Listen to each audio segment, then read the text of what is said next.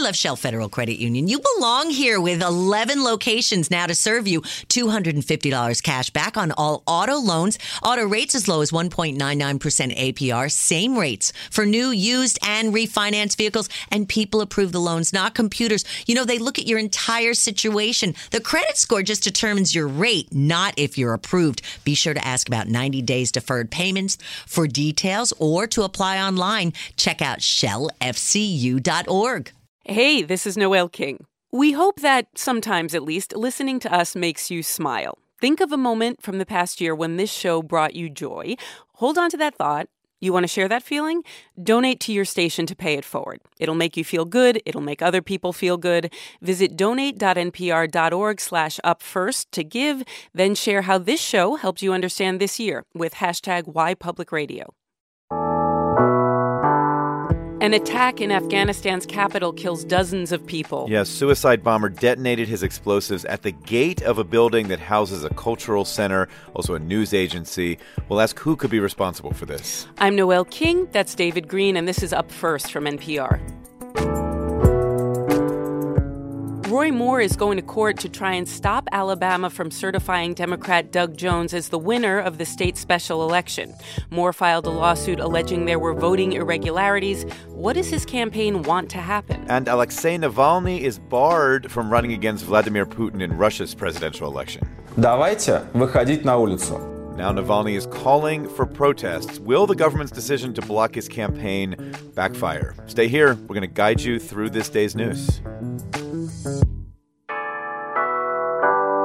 Support for this NPR podcast and the following message come from GoToMeeting. Businesses count on GoToMeeting for simple, reliable online meetings. With nearly 60 million frictionless meetings supported each year, GoToMeeting is where real work gets done at gotomeeting.com. Support also comes from Aaptiv, producer of audio based workouts created by certified personal trainers available on a mobile app. 50% off new annual memberships. Visit aaptiv.com slash up first. And Noel, we are watching the death toll rise after a vicious attack this morning in Afghanistan's capital. Those are the sounds of anguish in Kabul. A suicide bomber detonated explosives at the gate of a building that housed a Shiite cultural center and an Iranian owned news agency. An Interior Ministry official says dozens of people were killed and wounded, including women and children. NPR's Dia Hadid is in Islamabad covering this. Dia.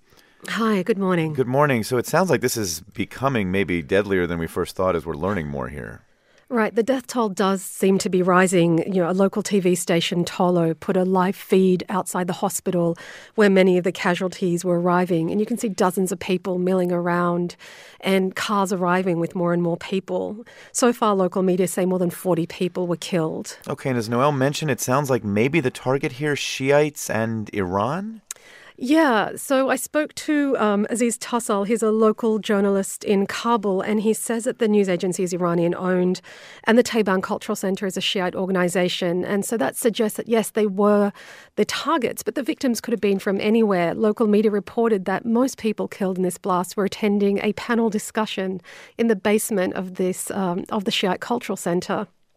And um, on Twitter today, two a local journalist uh, put up two images of people they identified as being killed. One was a journalist, another was a young man who just graduated from university. Hmm. So, so has, has anyone claimed responsibility for doing this? No, not so far. Um, the Taliban, in fact, denied that they were responsible for this attack. But the fact that it seemed to be targeting Shiites suggests that the Islamic State may have been behind it. Since they emerged in Afghanistan two years ago, they have relentlessly targeted Shiites, mostly in mosques, and this might represent an, a widening of their targets. And, and this has been a very complicated problem for, for the world to be dealing with at this moment in Afghanistan, right? Yeah, yeah. And so even though like the UN immediately denounced these attacks, uh, the Afghan president's offices uh, did as well, and so did NATO. But no matter how much they condemn them, many residents in Kabul feel that the Western backed government can't protect them. And that's not just a human tragedy, that's an enormous political problem because it erodes the very legitimacy of this government at a time when it really needs to claim that. which has been the argument of, of the U.S. and Western powers all along that if, if they can prop up the Afghan government enough to take care and secure its own country, that, that's the way they hope this will go. And this seems to be undermining that potentially. It, it completely undermines it. And what a foe. Uh, the, everyone seems to be grappling with this problem of, of how to quell the rise of the Islamic State in Afghanistan. It's it's been done in the Middle East, but at an enormous cost. The question is now like, what will it take to put out the Islamic State in Afghanistan? NPR's Dia Hadid uh, speaking to us from Islamabad. Thanks so much, Dia. Thank you.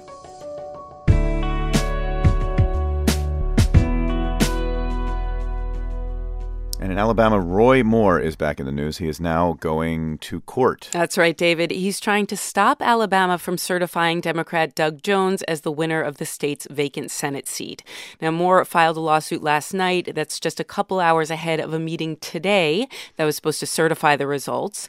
Jones, of course, won by about 20,000 votes, but it seems Moore will not concede. Here's Moore speaking on the night of the special election. That's what we've got to do is wait on God and let this process play out. I know it's late, uh, but the votes are still coming in, and we're looking at that. We have Scott Detrow here. He's host of the NPR Politics podcast. Hey, Scott. Morning, David. So it sounds like Moore is not necessarily waiting on God and letting this process play out. He's doing something. He's going to court. What exactly is he arguing? So he, he's alleging voter fraud, voting irregularities. There's not much specific evidence, we should say, in this suit. Uh, one of the things that, that Moore cites is that there was higher turnout than expected. Well, given all the attention paid to this race, I think yeah, there's a lot a, of reasons. A lot of national implications, turnout. people thought. Yeah, and, and Jones defeated Moore by about 1.5% on election night. Absentee ballots have not really changed that. Uh, as you said, it's about a 20,000 vote lead right now.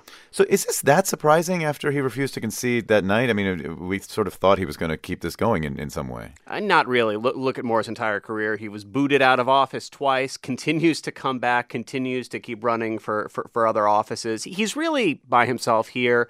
Uh, Alabama Secretary of State John Merrill is a Republican. He told the Associated Press last night He's seen no evidence of fraud. He said the lawsuit is not going to delay certification, and Doug Jones will be certified today at 1 p.m. and he will be sworn in by Vice President Mike Pence. And that was a Republican saying that, yeah. that, he's not going to let this process, this, this lawsuit do that much. Yeah. Um, okay, so if Doug Jones is sworn in as we expect, mm-hmm. does this change the dynamics of, of the GOP agenda next year? Now that you have this seat turning turning to the Democrats, I think it does. I can't think of anything I've said more on Up First this year than Republicans can only lose two votes, David, and I still pass the bill. Before. That's we right. could just do it on repeat. Yeah. But now it's only one vote. So uh, think about this: Mike Pence has already cast six tie-breaking votes in the Senate in his first year of office.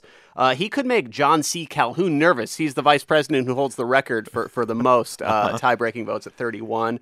But uh, that that that's everything from Betsy DeVos's confirmation to scaling back Consumer Financial Protection Bureau regulations to to making it easier for states to block Planned Parenthood funding.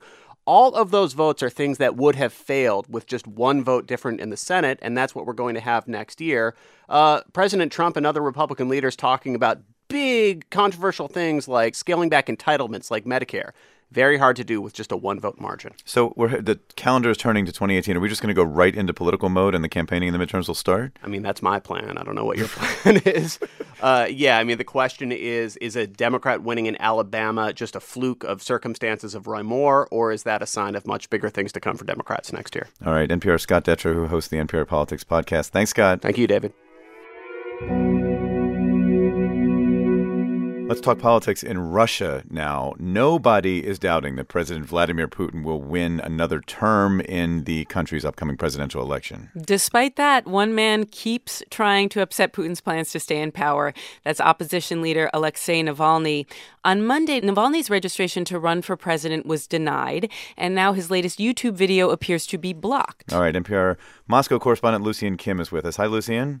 Good morning. All right, so Alexei Navalny, for people who don't know, who is he and is he a legitimate threat to Vladimir Putin? Well, Alexei Navalny is a lawyer and an anti corruption activist. And what's interesting about him is he probably wouldn't exist without the internet. He has really uh, successfully harnessed the internet to bypass state media. Now he has several YouTube channels, and he has used them very effectively to talk to his supporters, to build a nationwide campaign network, and also to collect donations. Now, as to the question if he's a threat, even independent opinion polls give him a pretty low ranking. One recent poll showed that uh, 60% of Russians trust uh, Putin, and only 2% uh, say that about Navalny. And just, you know, anecdotally, I've met, you know, young Russians who haven't even heard of him, and others even who are quite liberal in their views say they would never vote for him. I think the reason is because not not necessarily because they uh, love Putin, but because they really are afraid of whatever comes after him. Well, is the Kremlin worried at all about Navalny? And I, I, guess another part of that question is if they're not worried, and if they look at these poll numbers, and a lot of Russians don't know Navalny and, and don't seem to like him all that much on a big scale, why not just let him run? Couldn't this backfire if they kick him out of the race and, and let him draw more attention? As always, it's really hard to know what they're thinking in the Kremlin. What's interesting is they actually did let Navalny run for Moscow mayor back in 2013, and he surprised everyone by getting almost a third of the vote. The system here in Russia is called managed democracy, and Navalny is definitely not manageable. So, you know, if they let him run, they allow a certain element of unpredictability, and they also give him some legitimacy as a real politician. So, I think in the Kremlin, they'd prefer to have an election without any serious challengers. Okay, so you, as you said, his real political power is is through social media. Um, what has happened to to this YouTube video? Well, as you mentioned, I mean, he's uh, been denied registration because of a, a conviction, which uh, Navalny says is trumped up. And yesterday he put out a YouTube video. I think we have some of that. Давайте выходить на улицу. За себя, за свои права, за свое будущее, за то, что So what he's saying is that everyone who believes he should be allowed to run should boycott the March election and attend nationwide rallies on January 28th. Now, uh, interestingly enough, this YouTube video is unavailable, and we're still not exactly sure why on whose initiative. But Navalny, true to form, has already defiantly tweeted. He tweeted, The video is blocked, but you know what to do. Hmm. So, yeah, it looks like he's really heading for a clash uh, with the authorities in the coming year. And he has brought out protests in, in pretty sizable numbers before, right? I mean, they haven't been insignificant. Exactly. And this is sort of, there's a certain allergy in the Kremlin to these street protests. Putin himself has said, I'm ready for constructive opposition that comes up with a constructive program, but I don't like people going out and shouting on the streets. NPR's Lucian Kim in Moscow this morning. Lucian, thanks. Great talking to you. And that is up first for this Thursday, December 28th. I'm David Greene. And I'm Noel King. Start your day here with us tomorrow. And since the news doesn't stop when this podcast ends, you can follow us on Twitter at UpFirst for a daily roundup of the most important stories of the day. And we know, we know you are just craving more NPR news. And if you are, there's a radio show for that. It is NPR's Morning Edition, and you can find it on your NPR station. Just go to stations.npr.org. And for podcasts and local news and the latest headlines, you can actually take NPR everywhere you go with the NPR One app, and you can find it in your App Store.